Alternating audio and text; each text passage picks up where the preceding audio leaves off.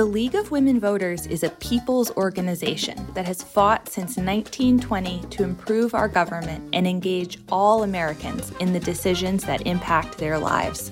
Formed from the movement that secured the right to vote for women, the centerpiece of the League's efforts remains to expand participation and give a voice to all Americans. Our issues are grounded in our respected history of making democracy work for all Americans.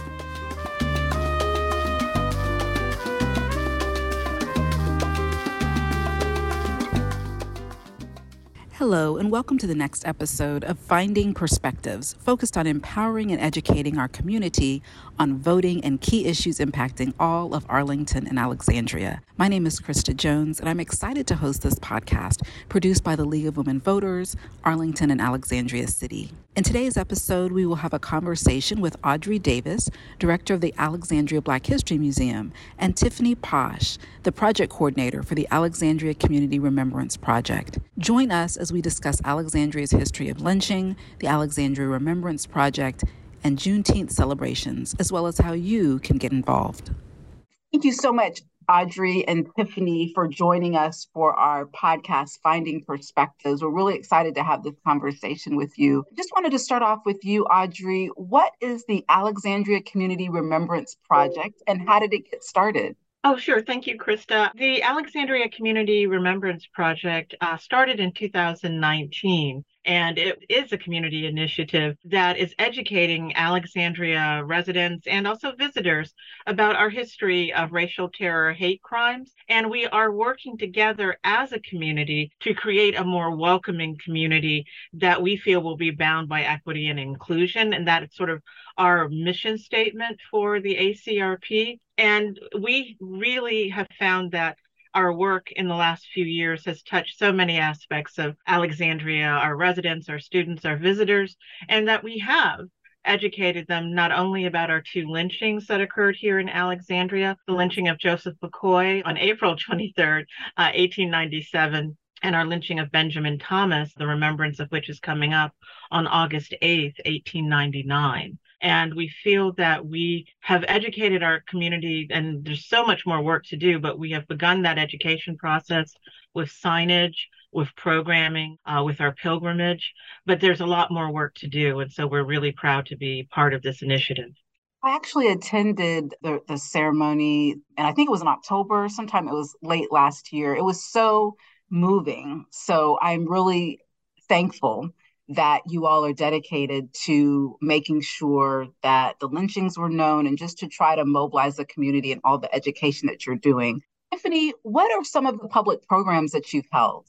Well, we've held we hold several different kinds of meetings, I would say. So we have public meetings which generally have a lot of people attend. We've had them initially when we first started was right before COVID and we had those in person at large venues and for these events we have speakers. During COVID, we held these events online and provided speakers that people could listen to and interact with during question and answer periods. And then recently we restarted our public meetings in person again. And those are usually developed around a speaker speaker and a topic of interest that's related to our work. And then we have the remembrance events. You mentioned that you attended one of those. It was likely our soil collection ceremony last year that was at the very end of September. Mm. But we also hold remembrance events on the anniversary of each man's lynching. Mm. And at those, we try to memorialize and commemorate those two victims and then, thirdly, we hold workshops and symposiums. So, we've had some workshops where our participants learn how to deal with implicit biases, how to discover those, and mainly how to center African Americans in our lives and conversations and culture and community. And then we also have held a symposium on memorializing and commemorating how to do this, like on Duke Street with the different African American historical events that have happened on that street. Mm-hmm. And we're also going to be having a symposium probably next year, but where we bring together remembrance projects and talk about remembrance work. Excellent. That's great. You Alexandria really is a model for, you know, other communities across the nation. I'm hoping more will do the similar work that you have. So Audrey, can you talk more about the pilgrimage to EJI? Sure, absolutely. The soil collection uh, ceremony that Tiffany was speaking about, which happened on September 24th, was a precursor to our journey to Montgomery, Alabama, and to Selma. And we left Alexandria on October 6th, and we were uh, tra- we had our trips from the 6th through the 10th in Montgomery, Alabama, and it was a the number of people who came, we had 165 people who joined us on the pilgrimage to deliver our soil, the soil jars for Joseph McCoy and Benjamin Thomas. And it was such a moving experience. And those 165 people represented not only city residents, students from the Alexandria City High School, faculty from the school, members of the school board. We had our mayor, our city manager, some members of council. It was a really, really moving pilgrimage those days that we spent. They were incredibly busy. We toured all over Montgomery. We, of course, went to the National Memorial for Peace and Justice, but we started our pilgrimage with the soil transfer ceremony that we had at the Legacy Annex, which was the former official museum for EJI before they opened the legacy, the larger legacy museum space. And we made history in Montgomery being the first group municipality to deliver their soil and have an official ceremony, not only with our city officials, but officials from EJI and from Visit Montgomery. Even more moving, we had the descendants of Joseph McCoy's family with us, and they assisted in the soil jar transfer to the members of the EJI staff. So I think our participants have said that it was really a life changing trip. I certainly felt that way. And when we concluded our trip in Selma by walking across the Edmund Pettus Bridge after spending time with civil rights activists like Joanne Bland in Selma. It was just, people were in tears. I mean, it was really, truly a life changing event that helped us reflect not only on our journey as a city, but the work that still needs to be done and the work that needs to be done to support places like Montgomery, to support EJI, the National Memorial for Peace and Justice, all of the historic sites that are both in Montgomery and Selma. And we hope that it's the start of a, a future collaboration or continuing collaboration with the residents of Montgomery. Absolutely. Thank you so much for sharing that. Tiffany, you know, I think a lot of people will be surprised to know that there were lynchings in Alexandria. Can you talk more about the history of lynching in the US and in Alexandria specifically? Sure. EJI has documented more than 6,500 lynchings. Those happened between the end of the Civil War and 1950. There were at least 99 in Virginia, I believe 11 in Northern Virginia, and hmm. then we have the two in Alexandria. And these didn't just happen to one person and their family. These these experiences were affected the entire African American community in the location where they happened, and even sometimes outside of that location when they were written about in the press and people could read about those. It was a very traumatic experience, caused a lot of fear, and it had sustaining power. On the flip side, it encouraged and endorsed this idea in the white community that they were superior and that a lot of impoverished whites especially came to really believe that which had an equally long lasting effect mm-hmm. in alexandria our first lynching happened in 1897 to a young man named Joseph McCoy. And he was killed on April 23rd after his employer accused him of being inappropriate with his eight year old daughter. And it was a very tragic, he did, according to authorities, confessed to the crime, but he never had a trial. I mean, he was killed within hours of being accused. The second lynching happened just two years later. And that one happened to a 16 year old young man who was the next door neighbor to his accuser. The next door neighbor, little girl, she was seven years old, was sent over to the house to pick up something that had been borrowed and came running home crying and screaming and saying that she had been attacked by the next door neighbor. And so Benjamin Thomas was arrested and he made it through one night in the city. He was in the police station because more than a hundred African American Alexandria men tried to protect him. Mm. They went to the police and said, We heard there could be a lynching. We don't want to see what happened two years ago happen. We would like more protection for mm. Benjamin Thomas. And they denied that.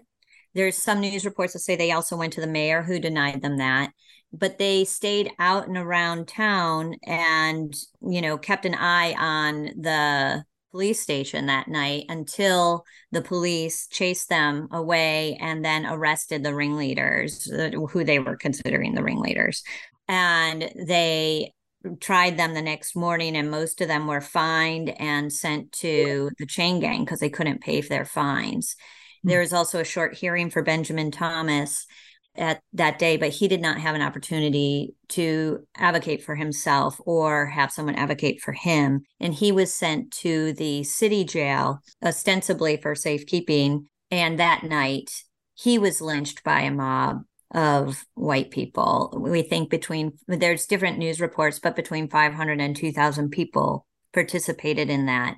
And it was particularly gruesome. We know he would likely been found innocent if he was definitely innocent of the charge had they gone to trial and this lynch mob took him all the way down st asaph street from princess dragging him along the cobblestones and then turned onto king street and he was hanged at the corner of king and fairfax street but he actually died from bullets not the hanging itself. Yeah you know it's really hard to hear you tell the story and especially when you tell the story with the landmarks that we know so well today in the city of Alexandria. At the soil collection ceremony, I think it was even more difficult to hear when you had youth kind of recounting the stories and the history. So thank you so much for providing that background. So, to both Audrey and Tiffany, what are some of the goals that you have for this project and what are some of the outcomes you'd like to see? It looks like you've done so much work, oh, so much great, impactful work over the past few years. Where would you like for this project to be in the future? I mean, I think certainly, you know, we have our mission that we do want to make a more welcoming uh, community bound by equity and inclusion. And I think that includes not only the work that we're doing, but the work that they're doing with the Office on Equity in the city of Alexandria right around the time that the pandemic started, the city hired uh, Jacqueline Tucker, who's our first race and equity officer for the city. So there's a lot of work that's been going on there that they're doing and demographics and mapping and looking at areas that need assistance in the city, looking at housing. The Office on Housing has been doing their own work with equity. So I think us all coming together to hopefully be more collaborative in the future would be one of our goals and to share more of the information through our programming. But I also think that one of the things for us with ACRP is that this year we are working on looking at transformative justice and what that means for a community. And I think also with our work with ACRP, people are now beginning to come to us and also share information with us. So there may be other goals that we don't know about yet that we may find out about from the city and the residents and what they see as a need. And Tiffany, if you want to weigh in on what you see as some of your goals that are important as our okay. ACRP coordinator. Yeah, everything you said, Audrey. Plus, I would say you know, we have a lot of people, majority who went on the pilgrimage, but others who are still part of, there are a lot of people that are part of ACRP weren't able to go on the pilgrimage and they still participate. And they're interested in kind of creating a ground level, like grassroots more community engagement and working on how do we come together and have some of the harder conversations that will really move our community forward. And that group has spent some time over this past winter learning how to have those conversations and they want to continue that work and continue to invite more people in to learn that as well so that we can come to have conversations in the future that could impact the way the city does things but also just the way we all live together here that's really important over the past few months a lot of us have heard more people saying or questioning whether DEI is just a fad after the the murder of George Floyd and you know government officials have made comments about what diversity is and what diversity isn't. And so I think it is so it's just it's so encouraging if I could use that word to hear Alexandria really connecting the history and making sure people understand the history and connecting that with the work that you're trying to do move the community forward. So I think that's wonderful. So, is there, Audrey, is there any intersection with the work that you all do with Juneteenth? And can, can you talk more about, obviously, Juneteenth is now a holiday, but can you explain more about what it is and how Alexandria has chosen to commemorate that day? Sure. Well, I think most people now know that on June 17th, 2021, Juneteenth became a federal holiday uh, when President Joseph Biden signed that into law. And so we now celebrate Juneteenth as a federal holiday, but Juneteenth dates back to 1865. And it is the year, June 19th, in 1865, when Major General Gordon Granger announced in Galveston, Texas, that uh, emancipation has arrived for the enslaved in Texas. And this is two years after most enslaved people were freed and so this was when you talk about Juneteenth, and the founders of Juneteenth often say it that none of us are free until all of us are free. And I think that when you think about Juneteenth, and I think it's very movingly put in the official proclamation about Juneteenth from the White House that it's a day to both reflect on bondage and freedom, and it's a day of both pain and purpose. And I think that's where it intersects with our work with ACRP. Our work is about pain and purpose, and our work with the ACRP is about reflection. And so our ACRP work influences a lot of our historical work and vice versa. And I think that you see that with what we do in our department, the Office of Historic Alexandria, the way we are trying to rid ourselves of often what is called legacy language when we talk about slavery and the enslaved, how we put the voice of the enslaved person to the forefront. To we try to move their experience to the front instead of the experience of the people who enslaved them. So you're seeing that change in how we interpret African American history this year for Juneteenth. You will find our schedule on the Office of Historic Alexandria's uh, uh, website. You can also link to it through the Black History webpage. We will have storytelling at both the Beatley Library and also at the Black History Museum. Storytelling starting at the Beatley Library on June 10th, and then again on Monday, June 19th at the Black History Museum. We will have special hours on Juneteenth for not only the Alexandria Black History Museum, which is normally closed on Mondays, but also for our Freedom House site where you can visit and see three floors in the building about African American history from the domestic slave trade to Black achievement. And we will also conclude Juneteenth at 2 p.m. on Market Square with a concert by the Washington Revels Jubilee Voices, who will be doing a selection of songs, historical songs, relating to both freedom, emancipation, and the celebration of the African American spirit. That's wonderful. That sounds like the perfect way to celebrate Juneteenth. So, Tiffany, you know, we've talked a little bit about how some of the elected officials were involved with the soil collection ceremony and going to the pilgrimage to EJI. A lot of our listeners, obviously, we're the League of Women Voters, and a lot of our listeners are really interested in how all of this possibly intersects with policy. I know, Audrey, you also mentioned, you know, some of the goals in terms of housing policy, some things that could be changed. But is there anything else you have to add, Tiffany, in terms of how all of this intersects with policy and anything else about how our elected officials have been engaged?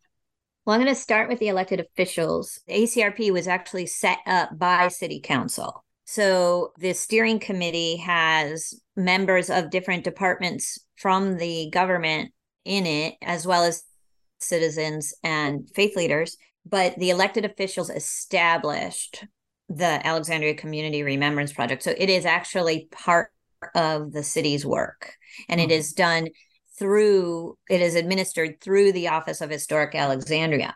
Mm-hmm. In addition to that, which just shows the city council's commitment to this work. And I think that's really important to recognize. In addition, the at our different remembrance events, the Commonwealth Attorney, the mayor, the sheriff, and the police chief have all apologized for their predecessors' mm. actions and inactions when Joseph McCoy and Benjamin Thomas were lynched. Mm. They have made public apologies, and this has been captured in video and in proclamations that have been passed by the city council that have been read and that are available to read for all time, either online or in the library. And I think that's really, really important part of our community healing. So, in addition to that, um, I would say, as far as the intersection, other than really what ACRP does is truth tell so that you can have a foundation and then working on these through these workshops and the different lectures and events, trying to create a foundation of people as well to support the work, the policy work that could happen. Mm-hmm. But we don't actually advocate or write policy. Got it. Okay, excellent. Thank you. Thank you very much for sharing that. And so, finally, Audrey and Tiffany, what is the best way for community members to get involved with this project? Well, we hope that they will visit our ACRP website often for updates about our remembrance program. Uh, we hope they will sign up on the website for our newsletter, the ACRP newsletter. Tiffany edits the newsletter, and it's a great resource for things that are happening in the community and a great resource for African American history. And then if they're looking at the website, they can see when public meetings are occurring, and we would love to have them join us uh, and to be a part of our public meetings. They are more than welcome to see what the work that we're doing and to work with with us. And also, if they have questions, they can reach out to us, both Tiffany, myself, and Gretchen Bulova, who's the other co-chair with me of the steering committee, they can reach out to us uh, personally as well. Yeah, and I would encourage people. We write about in the newsletter what the upcoming committee meetings are, and we also have a write up of what happen at the past ones anybody can come to any of the committee meetings. They're you know welcome to come. Steering committee is set but you can come and just be you know participate as a member of the public. But any of the other committees are open and they're volunteer so anybody can join us and then also i would say you know as audrey did pay attention and come to our different events. We i want to just if it's okay it's a long address but i'd like to just provide people with the address for the alexandria community remembrance project. Mm-hmm. it's alexandriava.gov backslash cultural dash history backslash alexandria dash community dash remembrance dash project. Excellent. Thank you so thank you both so much for having this conversation today i'm really hoping that we can learn from the past as a community. And I think with efforts and dedication like yours, not only in Alexandria in this area, but across the nation, we can really move past and be the country that I think that we were founded to really be. So thank you both so much for joining us today. Oh, thank you for having us. Yes, thank you for having us. We enjoyed participating. Thank you for listening to Finding Perspectives. As we work to preserve democracy, we hope that this conversation encouraged you to reflect on how far we have come as a community, but yet how far we have to go. For more information about the League of Women Voters, Arlington and Alexandria City, visit my.lwv.org backslash Virginia backslash Arlington. Follow us on Facebook at LWV Arlington or Instagram at LWVARLALEX City, or Twitter at LWV Arlington VA.